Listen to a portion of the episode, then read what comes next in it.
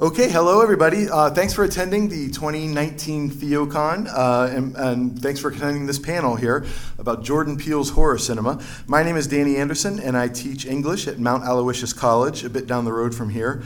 And this here is Chris Maverick. Chris, you want to tell them a little bit about yourself? Uh, my name is Christopher Maverick. You can call me Mav. I am a years PhD student at Duquesne University, uh, doing my dissertation on comic books, comic books, superheroes, so superheroes in comics, film, TV shows, video games, and the depictions of gender and sexuality therein. And that's what I uh, work. I also work a lot with issues of gen- gender, sexuality, class, race. Um, uh, othered communities in general and how they're depicted in pop culture media. And I am the host or one of four hosts of the Vox Popcast, which is a, another podcast which you can follow on Facebook or Twitter or Spotify or iTunes or wherever you get podcasts from. Yeah, and I highly recommend Chris's podcast. He's a we've been on each other's show many times, yes. and uh, a good friend of mine and uh, knows what he's talking about. Um, so today we're going to be talking a little bit, as I said, about Jordan Peele's horror films and some of the reasons they're so important. And for those of you in the audience, thanks for showing up. First of all, it makes me feel you know less alone in the world, I guess. Um, but uh, also feel free to jump in with any questions. This show is very conversational in that way. Um, so, first, let me just say uh, that we're in a kind of golden age of horror films, and some critics like to throw out this term elevated horror, which I kind of personally find elitist and offensive. Uh, but uh, to describe the recent um, high quality horror films that are sort of out there um, in the last few years, um, certainly the existence of Blumhouse Pictures adds a lot to that body of work, um, which Get Out was, uh, was a Blumhouse film, um, as well as do great films like Babadook, um, Hereditary, uh, The Witch, and the recent It franchise. But Jordan Peele's Get Out and Us stand out even among such illustrious company, I think. And uh, I think they're two of the best horror films of the last decade. And today, Chris and I are going to talk a little bit about what makes them so powerful and important uh, pieces of cinematic art. Um, and so, just generally, uh, we have a, short window of time, and I do want to talk about both films. Um, it's really not ideal because I think both of them um, are really rich and deserve full conversations on their own, and they're actually quite different movies in many ways. So, we're going to be um, obviously alighting over some of the um, really interesting things that those films do for the sake of time. But um, a lot of people, I think, Chris, were like flummoxed. Call me Chris. Like oh, Mav. It's Mav. it's Mav. Sorry. Yes. Um, I should know that by now. I'm so sorry. Um, a lot of people, Mav, are kind of were kind of flummoxed. I think when Get Out came out because we've all known Jordan Peele as the great comedian of um, Key and Peele and, and many other things, right? Um, and so, but I do think it makes sense. I think there's a, a connection between comedy and horror. Do you want to? Do you have any I ideas on that? Abs- well, I think there's a couple things going on. I think there's absolutely a, a connection between comedy and horror. Um, at their finest, both comedy and, and I don't want to get into the weird morality of punching up versus punching down because I don't think that's the issue. At their finest comedy and horror are both commenting on a social reality of the time period wherein that comedian or horror author is working. Um, which is to say, I, I, I love the Key and Peele show, yeah. and I think they were very very topical. I my fav- my favorite horror movie of all time is probably the original Halloween, which I think is exactly a perfect movie for the time in which it was written. It does seem dated in many ways today because we're not dealing with the same social issues, or we are, but we're not dealing with the same social issues in the same way as Carpenter was in 1978. Ooh, I was, I was, I was going to say six, so okay, yeah. 78. So I, I think that that matters, and I think Peele did a brilliant thing with the first with the first film with Get Out. Um, the other comment I was going to make was he um, when when he got the uh, the Academy Award nomination. They're like, "Oh, are you surprised?" And he's like, "No, I expected to get one for documentary," and, and that was that was that was his response, which which I think is uh, which is, is a joke because he's still funny, but I think it sort of points to exactly what he was trying to accomplish with that film. Yeah, there's an insightfulness in both genres um, that isn't afraid to be mean spirited. I mean, to be funny, you have to sort of, I mean, poke fun at the status mm-hmm. quo, right? Um, and horror does a similar thing. Um, it may seem very different, but it does a similar thing. And I think that's really one reason that people like Dave Chappelle can be controversial for the jokes that they tell, mm-hmm. right? In any given moment. Now he's offending a different group of people than he was defending 10 years ago, right? Um, but he's, uh, but there's something about humor that works in the same kind of accusatory way. Mm-hmm. Um, uh, it's like this kind of cleansing light, if you will, um, about society. And I think that there's a real interesting, I mean, it seems very logical now that I think about it that horror, I mean, and then horror comedy is a great subgenre in and of itself. My favorite movie, as everybody knows, is American American Werewolf in London, um, and it's it's one of those movies that is it balances both of those things together and makes it seem a perfectly natural fit. I am not. I always, I've said very many times on my show, I'm not a horror fan, which is not really accurate. You know, I play character on my show. I like some horror movies. I don't like other horror movies. But for me, I don't really enjoy being scared by movies, which is not to say that I'm scared or that like I have nightmares or anything. It's just not fun for me. I don't uh, like um, a lot of movies that just try to be you know, like this is just gore and slashing just for the sake of like I watched Saw and I was just like this is real boring. Well, yeah. And I mean like there I thought, are types of horror movies no, I don't but, like. But. I thought I thought it was boring. Yeah. There was no point to it. Yeah. Again, I love the movie Halloween. I love movies. I like the Scream series. Um, there are jokes in it. Get Out, and especially Us. Us is funny. Yeah. Us is a really funny movie I might have issues myself, but um, but it's dark. But there's a there's a definite humor to it, to where I I enjoy. You know, what do you want me to think? What do you want me to think about here? And how are you using the technique of fear to make me think about it? I think that's an interesting way of of doing a film, of telling a story in a book as well. Yeah, ab- absolutely. Um, and just uh, for reference, if you don't want to forget about the old classic Key and Peele, uh, there's a really great skit of theirs that um, I think you can find on the internet. It is on still. YouTube. I watched it again last um, night. It's uh, they basically do a behind the scenes of the old Family Matters um, TV show with Steve Urkel, and somehow Steve Urkel is this like almost demonic presence that has possessed the body of Jaleel White, and he has these mind control powers over oh Reginald I forget his name. Reginald VelJohnson yeah yeah and uh, and, and so, the producer. Yeah and so and, and it's terrifying but also hilarious. There's so, no explanation for anything. It's just I am the evil that is Steve Urkel, and yeah. I will control the world. And he makes, you know, he has telekinetic powers, mind control. Yes. It's sort of like a Stephen King movie it or, or a Peele movie. Yeah. There's like if you watch if you watch Get Out, there's an answer at the end, and there's an answer at the end of Us, but it's only roughly an answer. Like, like I mean, I, we're going to spoil these on this on this. Oh yeah, we have okay. to spoil these movies. Okay, eh, to, so yeah.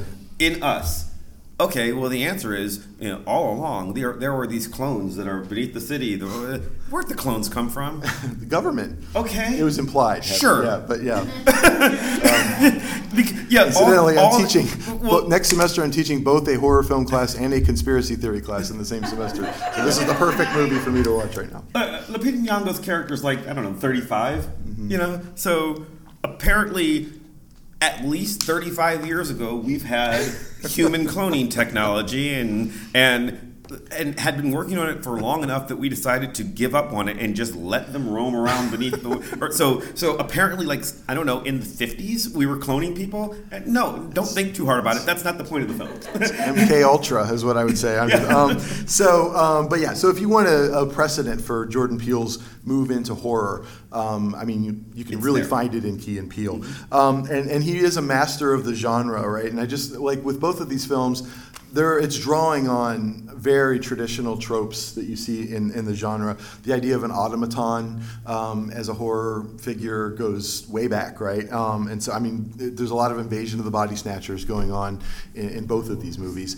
Um, and he was he particularly cites uh, Stepford Wives mm-hmm. as a uh, as a uh, source text for that, and, and rightfully so, right? Mm-hmm. Um, there's a lot of clear like implementation or inclusion of psychoanalytic ideas, the idea of a subterranean world is a clear symbol of the psych- of the you know of the, the American subconscious, right? And so um, and so the return of the repressed um, is literalized in these movies, right? And so, I mean, he's um, and the idea of like cults. There's a lot of Stanley Kubrick, uh, like particularly like Eyes Wide Shut, which even gets uh, referenced, in Get Out. Get Out, yeah. he, he overtly references it in Get Out, and then some of the classic cinematography um, right from John Carpenter's Halloween, and particularly I think in um, in Us, but it's also there in Get Out with I mean just sort of the creepy silhouette standing at a distance, um, being menacing just because they're kind of un- indecipherable. I Sort feel of. like Get Out's trying to do a little more Twilight Zone, than, Yeah. which which is why he got the the franchise. It's but, true. um,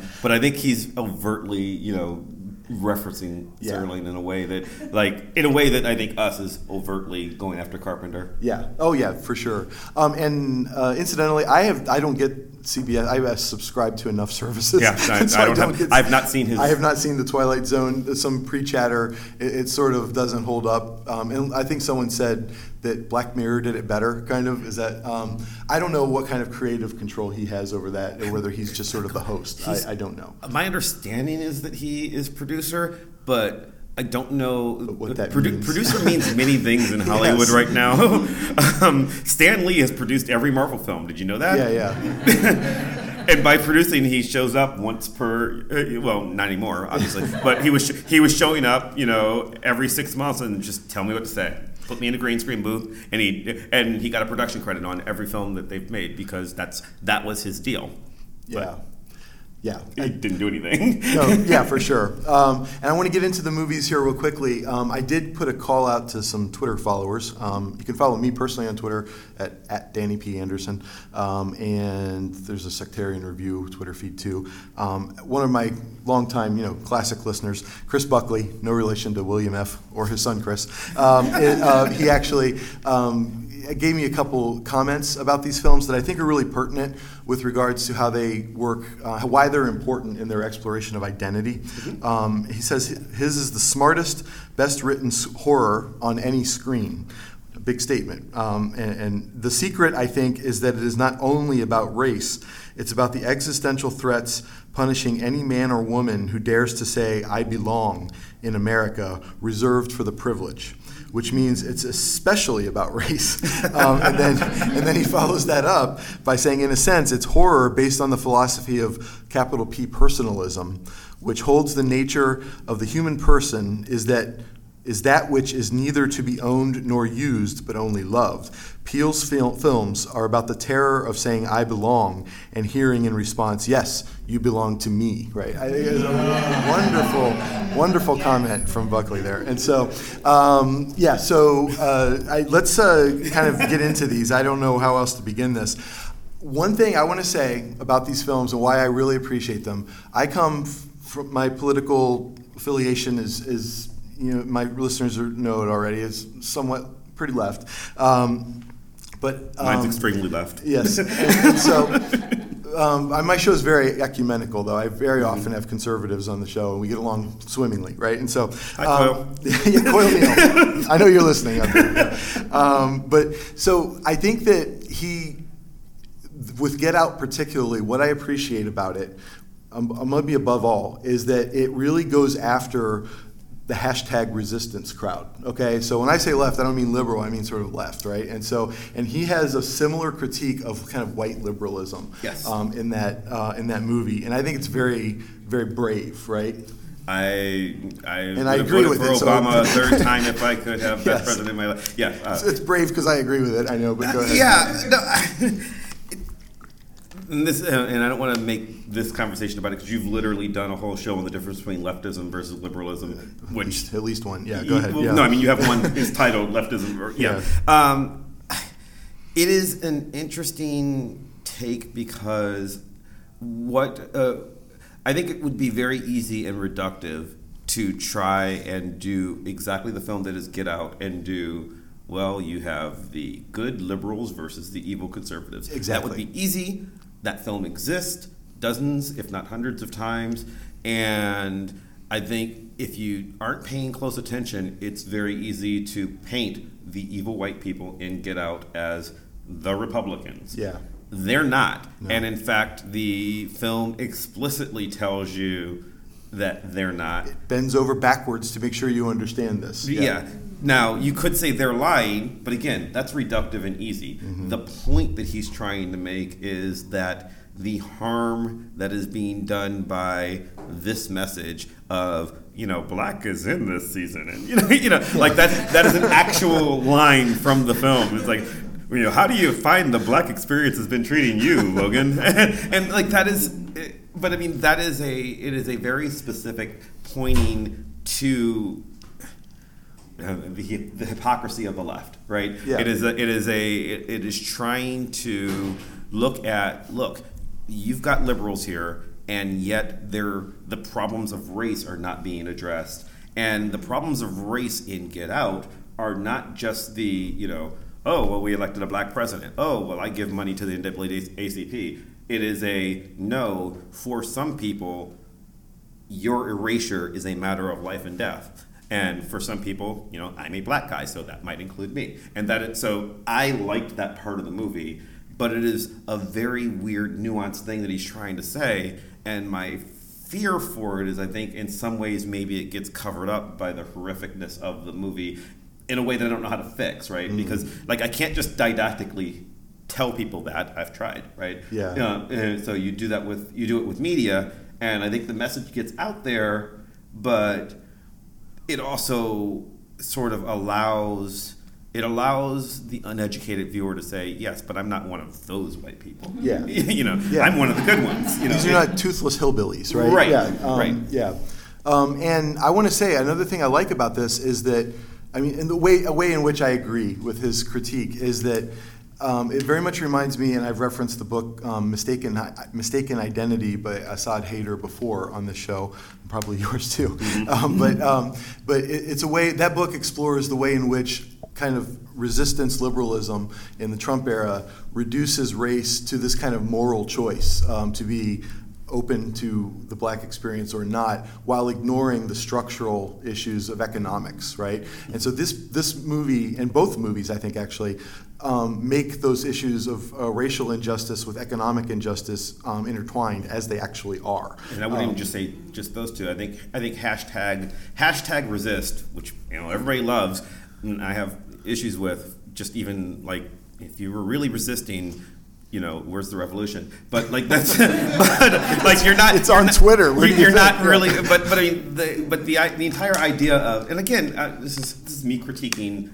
academically critiquing friends of mine, even. Yeah. Um, the the idea of just simply saying resist because I voted for Hillary and therefore I am part of the resistance is it's reductive. It's reductive to simply equate all otherism together. I mean, we do that as academics. We yeah. say, "Oh, an other community" as a shorthand, but the idea of the idea of racial inequality and the idea of gender inequality and class inequality those are all very different and religious inequality they are there are there are similar issues that are confronting each thing but um, even the idea of racial inequality between black people and native american people or asian american people there are different issues that being black in America conflates with class and financial systems in a different way than being Asian in America does. I'm not saying it's worse or better.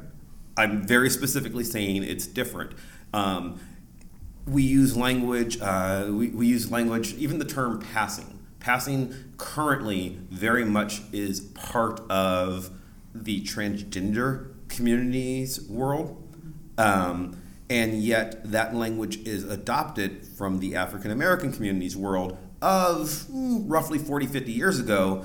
We stopped caring as much, but it's a different issue, and the issues of passing for the trans, for the transgender community are different than the issues of passing were for the African American community. And again, neither is better or worse. I don't mean to say that, but or we, more important or yeah, less important. Yeah, but right. we equate yeah. we equate the language, and we sort of try to, you know, just say. Uh, a lot of people thought, okay, we elected Obama. Now all issues of inequality are better. Yay, we did it. You know, it, it didn't work, and people were surprised when we elected Obama, and in the literal same election um, that the first black man in America became president, um, uh, marriage equality was voted down in California, the most liberal state in the union. How did this happen? It's because they're not really the same thing. Yeah. And so you can't just say you can't just write hashtag resist on Twitter and expect everything to get better magically. And I think that's what this movie is doing. Yeah. Yes, they are liberal. Yes, they are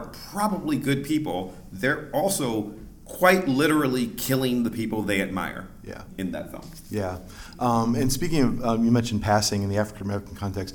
I have to, as an English professor, recommend the great book by Nella Larsen um, called Passing. Passing. It- It's it's an essential test, Yes. uh, text to understand this. Um, and so yeah, um, and so I want to say one thing. So he wrote this book, this movie Get Out during the Obama administration. Okay, and it has a much different original ending. I don't know if anybody's watched the um, the alternative ending of it. Um, and so the the way the movie ends in the theatrical release of 2017 um, is it's a very kind of heroic, happy ending. I mean, he gets away, uh, Saved by TSA. saved by his, his friend who works for Yeah, the TSA yeah. the, in a hilarious role. Just Yes. one of the funniest performances I've Yes. seen in years. Um, and so. Um, Humor that- and horror, which was he's great. he is the best part of the film. Yes. I don't know the actor's name, but he's the best part Oh, of the film. I, I should have it up here. Yeah, um, and uh, but that wasn't the original ending. The original ending in the Obama era, as it was written, he chokes out um, the girlfriend, Which he's about to do. He tries to. Yeah, he tries to in the in the in the canon- canonical ending. Uh, he tries to, and then he gives up, uh, and then um, his friend comes and saves him, right? And so, um, and then she dies anyway, right? Right. Just of her gunshot wound. But um, in the uh, original ending, he does kill her, and then the actual cops show up and arrest him, and he spends his life in jail, right?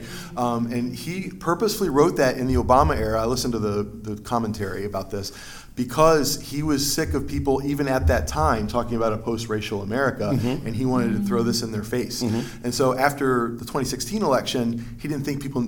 He thought people understood that message well enough already, mm-hmm. and they needed a heroic sort of ending. Well, the the film uses a narrative trope of beginning with the police. Like so, when oh, watching yeah. it in the theaters the first time, um, and I, I I've watched it three times, and most recently um, yesterday because I was preparing for this. Um, and yesterday, he's, he's a good podcaster. Yes, yesterday I um, I'm okay. um, please listen to my show www.voxpopcast.com. Um, but um, yesterday, when preparing for this, I um, I was watching the film again and you know doing notes this time, right, and knowing what's coming. And like look, looking for you know how he sets up the narrative and you know being a good English major basically. Yeah. and um, there is the very it- it's bookended by cop cars driving up. Um, the first, well, not quite because there's an intro scene with the two of them, but like when they first get to the town, they're accosted by a police officer, and the movie uses narrative expectation to make you think that that's that it's going to be that same police officer and he's going to spend his life in jail which i presu- which presumably probably in the original cut it was going to be literally the same guy There were the two thing- cops that come out. I can't Okay. honestly. I don't remember whether one that was the same actor. Okay, but yeah, uh, because like it sort of tells you, yes, even in this world, he's going to be mistr- mis- uh, mistreated. Uh, another film, uh, if you've ever seen American Beauty, Oh yeah. American Beauty, one of my favorite movies for complicated reasons. But the but I've read the script as well, and the, and the script is another forty minutes. The daughter and the boyfriend go to jail for his murder in the script Oh, interesting. because um, because they um, you know she comes out and she finds her father um, shot. She calls the police, and then the first thing they do is they go and they you know they search the house and they find her boyfriend's videotapes where she says, and it's the very first scene of the movie. She says, "I want to kill my dad. Will you help me?" And that's the so he's he's playing off that same trope. Now it's subverted, and I think the ending of American Beauty is better, and I think the ending of Get Out is better Yeah. as as produced. But that's because but that's because in the filming of both of them, the world had sort of moved socially slightly from Yeah. where it was in the writing. Yeah, and it's interesting that he chooses um, to have a happy ending um, in a dark time, right? And so, I, I, yeah. Well, yeah, as, as happy as that ending could be, Yeah. actually. So, um, but yeah, so I, let's. Uh, I, I think we, it's only fair we do our best in the few minutes we have left to talk a little bit about each film. Um, and so, um, do you have thoughts? We've covered some of it for Get Out. Do you have like specific thoughts that we haven't already? No, kind of- forget out. We can move on to us. Okay, yeah. So let's let's kind of move into us, which we haven't talked about um, as much yet. Um, it's a much different film, Mm-hmm. right? Um, Get Out um, has a much more like brisk pace to it, um, and um, Us turns into this almost zombie apocalypse sort of. Um, uh, you know, eschatological narrative, right? Um, with conspiracy theories and, and doppelgangers and all that kind of, and it's very symbolic, okay, Yes. in, in, in its case or in its uh, in its whole. And so um, I just kind of want to begin with the idea of, of all the symbols. And this is the movie that's I think easiest to talk about religion too, since this is at Theocon. Um, but um, talk about some of the symbols. Us, I have uh, us is tricky for me. I don't like it as much. What I do like about it was I was hesitant to go to it. I was like, going to us. I was I was thinking this is going to. It's a sophomore attempt at a movie, and that's always a failing. And he's going to try to replicate the success of the first one, and he did not do that. He made a different movie with a different message, Yeah. which is hard to do for a second-time filmmaker. Yeah. Um, so kudos to him for that. Um, the symbolism I found somewhat heavy-handed, and part of that might be and a problem with with things like this is why I don't like horror movies in general. Is it's hard for me to turn off the English major brain, and so for a horror movie to work, those things like those narrative structures that I was talking about, where you set up things like you've got if, if you in order to make things fun for the audience if you're going to be frightening them constantly you want to give them narrative structures that they can rely on and remain grounded in so you know that you see that cop car that cop car is going to matter and that's a thing um, us I realized the second she got kidnapped, I realized the end of the movie. It's Oh, so you knew the twist? Yeah, well, no, I mean, it's like, oh, okay, so we our hero is the wrong one. I see where he's going, and so that annoyed me. And I think that that annoyance made it hard for me. And I've watched it twice since then now. Yeah. So uh, that annoyance, though, that cognizance of it makes it a little a trickier, trickier for me. That said, I don't think it's a bad movie. I think it's well constructed of that narrative. So you, but you end up with things like like once you're aware of that, and this is why I wonder about when you watch it the second time, right? Because if you're not aware of it the first time, it doesn't matter. But I was. So once you're aware of it, every time she's like she's wandering around talking about you know tethering, and she's carry, carrying the scissors to cut the tethers, and I was like, this is so heavy-handed. Yes, I get it. You know, you know, like so, like to me, that was a little much. It was a little on the nose. I guess um, I, I I was briefly talking to somebody at the beginning. Do you want to uh, like make your claim? I'd like to start the conversation So, now. so first of all, I mean, I, I love the uh, Jeremiah eleven eleven thing. Yeah. That does a great job of like setting this, uh, like there is judgment coming. Mm-hmm. Uh, and, and I just pulled up somebody said, yeah, in plain English, the verse means y'all screwed. uh, but it, but it's this whole idea of yeah, this shadow self and and wrestling Animus. and trying to break away from. But you know, what does it mean if the shadow self has taken over at such a young age and lives on top and then kills the real self? It's And yeah, so- there, there's some some interesting. I, Yeah. it's an interesting Explore complication, that. right? I, I can Yeah. see why you think it's like heavy-handed, Well, and just like I'm trying to be M Night Shyamalan and come up with a twist, right? Right. Um, I don't think it's that. I don't know. I think it's Yeah. better than that because I'm. Well, I think it's way I, better think than it's that, way, I think yeah. it's better than most of Shyamalan's. But see, my, my thing is, um, I to me, once I realized that again, and we're 15 minutes into the movie, um, and then I noticed like the the the uh, you're, you're talking about like there's one character in particular who. Even in the youngness, until until he dies later, he's carrying around the eleven eleven sign, Right. and it's like, hey, there is religious symbolism here. Pay attention, you know, like it, like it, it, it becomes so heavy handed, and you start going and you start doing things like, oh, okay, if she killed, because I wasn't sure, I knew that we were going to end up with a confrontation between the two versions. I, that was obvious to me, and I didn't know who was going to come out on top. But if she kills the other one, then then I'm left with the message that you know you've got yourself and you've got the animus, you've got the dark self, and it you know, and you know the shadow, and you know, I guess the message is it doesn't really matter. We're all the same. Regard, you know, the in, geez, um, what's the um, the the quote from Jekyll and Hyde in uh, um, in man there are two natures, the unseen and the seen. So, and the in the ultimate message of Jekyll and Hyde is you know. Henry Jekyll was the monster all along, right? Like, yeah, like, like that's that's what, or like Henry's Hyde. so It doesn't matter. Um, but Jekyll was always the monster. Frankenstein was always the monster. Like, the, like, and so I guess the message is Edward Hyde. Edward Hyde. Thank you. Um, Henry Jekyll, Edward Hyde. That was going to drive me crazy. Yeah. Um, but like, so the message is like there's you know that upbringing. Who knows? But like. She's just as evil, even though she's not really the tethered. She's not really the shadow, and it just becomes so But- but messy and is- I mean, she is. She's the one who. I mean, she just did the the deed earlier. Right. Switching, but uh, but it's.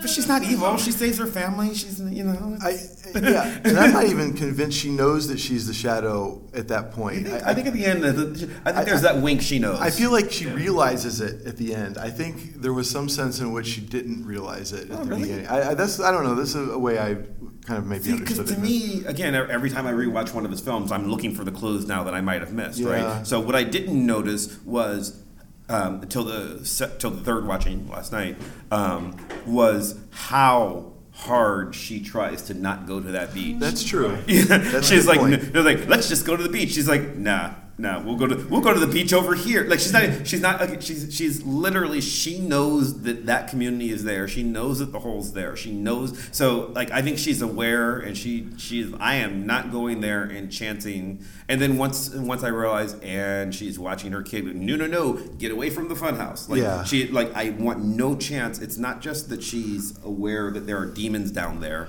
She's aware that the real her's down there, and she doesn't want to chance get being found out. At least that's how I read it on viewing three. I'm not sure they're demons though. I almost Well, I get the feeling that they're like an underclass, right? And Yes. so I think, like I said, I think I get the point which you're making. Narratively, I can see how it, it feels maybe ham-fisted or something, right? Um, and maybe precocious or something. You know, um, I still but- like it. oh, I love it. But I love it's, it. it's heavy. It's But I think it's because he has this larger point he wants to make again about structural like inequalities, Mm-hmm. right? And how the privileged life up here is literally built upon the servitude um, of the people unseen below, and they are the they are America. She tells That, herself. that, that, that's exactly what I was going to ask about. That, that's the, that's like the one line that that family speaks. Mm-hmm. You know, is we're Americans. You know, and it's like, what does that mean to? Yeah, I, I mean, when, uh, is it Americans really are controlled by our darker nature? And and well, or yeah, and it's like the dual nature of us, right? It's Right. U.S. and Right. it's us, right? And so it has a it has multi layers, or it's like a multi whatever meaning. I should know that term. I, uh, I'm an English professor, but uh, crap, I forgot it. Uh, anyway, um, so um, but the uh, um, but the point is, I think it, this movie's playing very heavily on duality. I thought the shears were a weird choice, right, of a weapon. Like that doesn't seem very practical, right? But when you think about what shears She's do, the tethers, they're two separate things that are combined um, Hmm. that also discontact discontact other things. So you have this really interesting um, symbolism in the weapons that these people choose as well.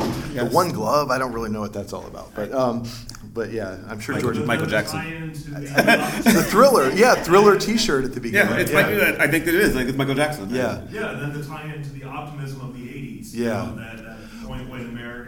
Hands Across America, which I did. I, I did remember. too. I did. Did you all do it? it? My church was on Route 91 in Ohio, and it went right in front of the church, and we all went out there and joined the line. Went through Um, went through Lorain, Ohio, where I'm where where I'm from. Um, Lorain, Ohio is famous for two people. I am not one of them. Uh, or, or no, three, three, three people. Toni, uh, uh, no, three people. Toni Morrison, who was not there that day. Um, Terry, Mc, I don't know his name. Terry McCullough is a he's a- Super famous. I, Yeah. No, no. Well, he was he was he was the longest standing hostage um, during Oh, the hostage right, crisis, right, and I'm forgetting his last name right now because I was a child. McCullough. McCullough, yeah. McCullough, McCullough with the H right at the end, and Father Guido Sarducci. Father Guido Sarducci, also from my hometown, um, eh, married to or married or brother-in-law of Surgeon General at the time. Oh. Um, but Father Guido Sarducci stood four people over me from me in Hands Across America. This is why you listen to the Sectarian Review. Yeah. I mean, this is just. Uh, yeah, this is. Um, But You get the deep tracks here, so yeah. yeah, um, Um, but yeah, hands across. And I, I, But see, the, my problem with that, though, if you're going to to go back to the actual point, if you're going to say that it's this, and I agree that that's what he's doing, that it's the you know the building the body of the underclass, but then, and this is the complication of trying to equate race to class to all otherism, right?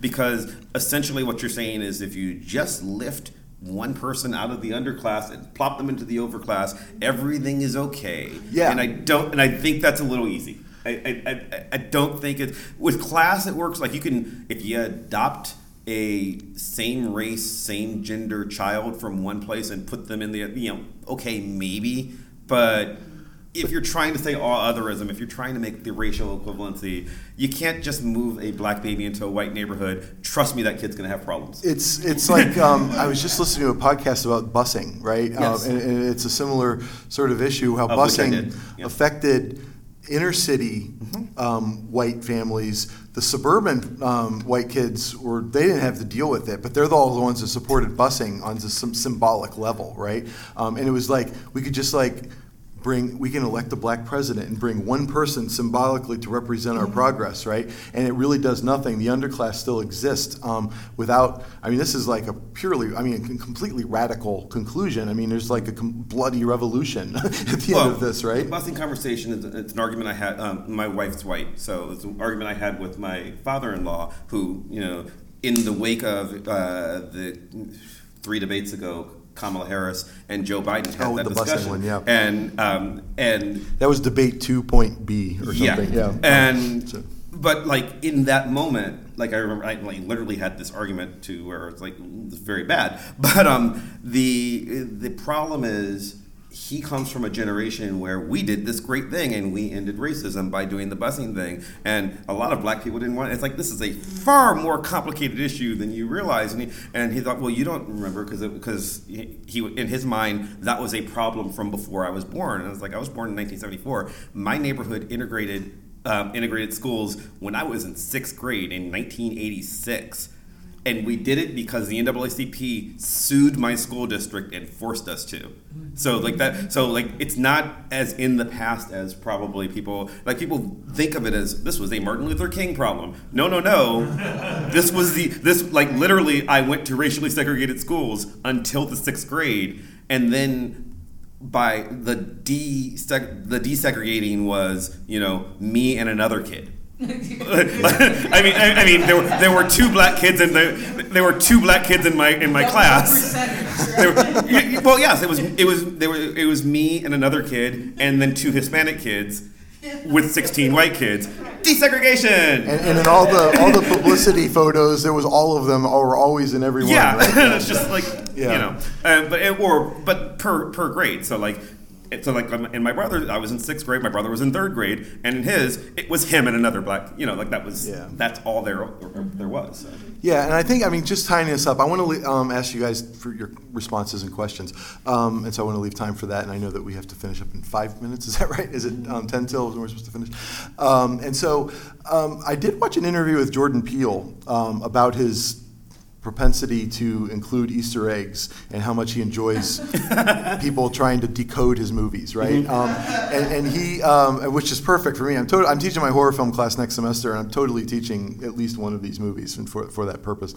Um, because very few horror films are, are that, I don't know, analyzable anymore, right? They're not that formal as they used to be. I think good ones are. Well, yeah, Hereditary is a major um, exception to this, but um, anyway, hell, like, go for it. focus, focus, uh, Anderson, focus. Um, and so the uh, uh, what was I going to say? Oh, Easter, uh, the bunnies, the Yeah. rabbits. Okay, he suggested it had something to do with Easter, um, and then he just kind of left it at that. And, and um, I'm I'm just thinking on a theological level, the idea of sort of re- resurrection, um, and, and, and I, I don't know where he's going with that, but it's it's a fascinating um, He, Easter he egg. might also just be he, he might also just be screwing with people because Jordan Peele is not be, not above that. yes, so. true, and I, I totally bought it then. So um, I, I don't know. I mean, I, I don't have an answer. I, I think it's a weird choice. When watching it the first time, I thought because like you don't know that they, they eat them when you first see the rabbits. When you first see the rabbits, it's just like a big bunch of. It's in the opening credits, and there's this big bunch of, and it's long and it's slow, and you sit there. It's a good two minutes. You're like, that's an interesting choice.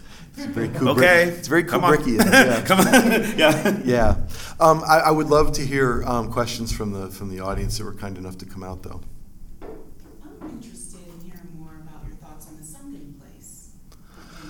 Oh, and Get Out. Get Out. Yes. Um, so, I again, another psychoanalytic uh, trope that he brings into that movie as an explicit um, plot point, right? As an explicit psychoanalytic, she's the psychologist hypnotizing him into his own subconsciousness to deal with his own id and superego. Like it- it's explicitly I, I can't say this. I when you read Kafka, one of the great things about Kafka is the jokes. Why they're funny is that he takes something that we speak of as allegorical and makes it literal. So have the starving artist literally becomes the hunger artist who starves for his art, right? Um, and the, I feel like my boss treats me like a bug. The metamorphosis, you are a bug, right? Um, he, um, Jordan Peele's doing the same thing. Like uh, America is still like a plantation, so we're going to make a literal plantation.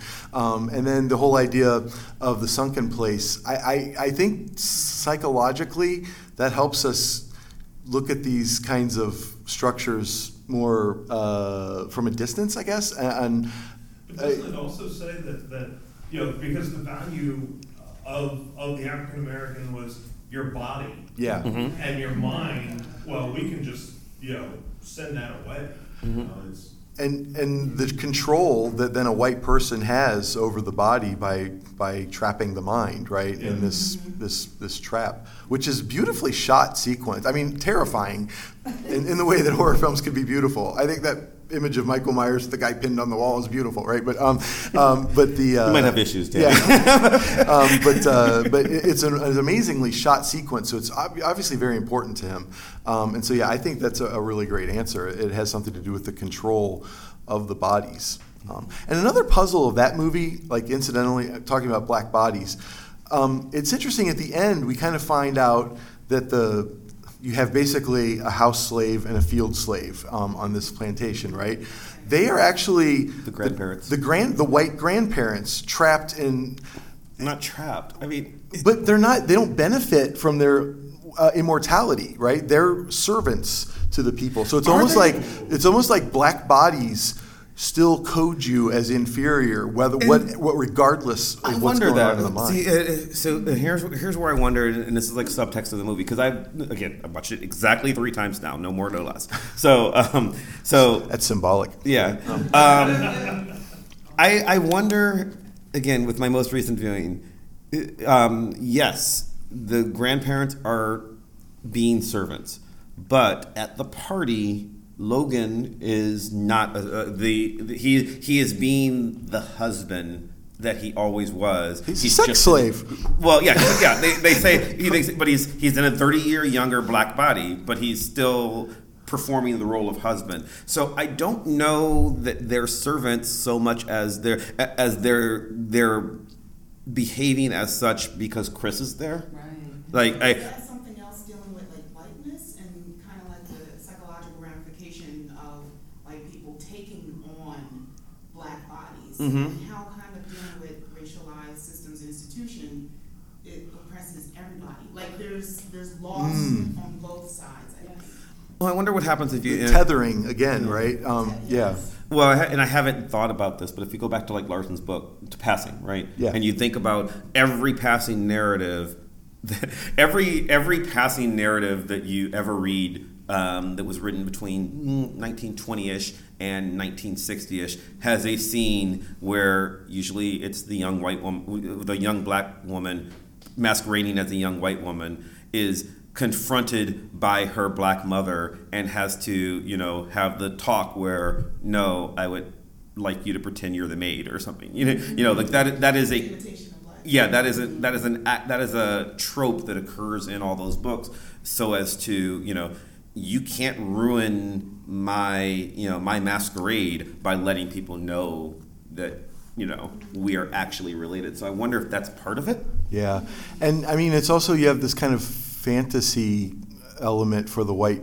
The guy who couldn't beat Jesse Owens now has a black body, and he spends the nights Running. sprinting, right, like Jesse Owens. There's involved too because everyone's trying to take on a younger body, Yeah. not just a younger black body, or not just a black body, but also a younger black body. Yeah, I, I think there's a clear parallel here to the, I mean, history of Elvis Presley recording black songs, and suddenly it's popular, right? And so taking on um, elements of black culture and making it for white people i- is an exploitation, right? And, and I think that um, I, that's clearly to me in the subtext. Also, I want to point out that that that again that scene right not at the very end, but when they have the party, that entire exchange, that entire act, second act of the movie, is constructed to reduce Chris to chattel.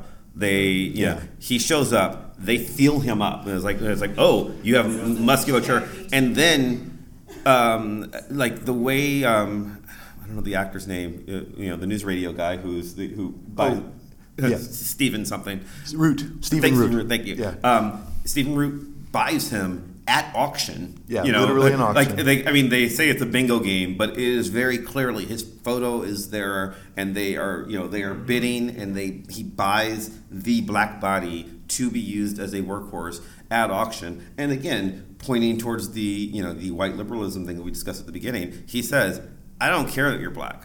That it was never about that. I'm literally buying your physicality. I want you for your eyes Yeah. like so they um, so which is a sort of a I don't care that you're black, but we are only using black bodies for our little experiment. But like that's not what I that's not what I'm not that kind of guy. I'm the guy who just on piece too, because the people that were there, not only were they older Mhm. white people, but they were also able to afford to They're- make these purchases. Race and class again, right? Mhm. Absolutely. and then the younger white like the, Jeremy and um, what's the girlfriend's name? You I just, just watched it. I know. I'm horrible at this. girlfriend, Um, uh, it doesn't matter. Um, but they they are responsible for procuring the bodies. Yeah. Uh, the, the, the movie says that. So she is literally enabling.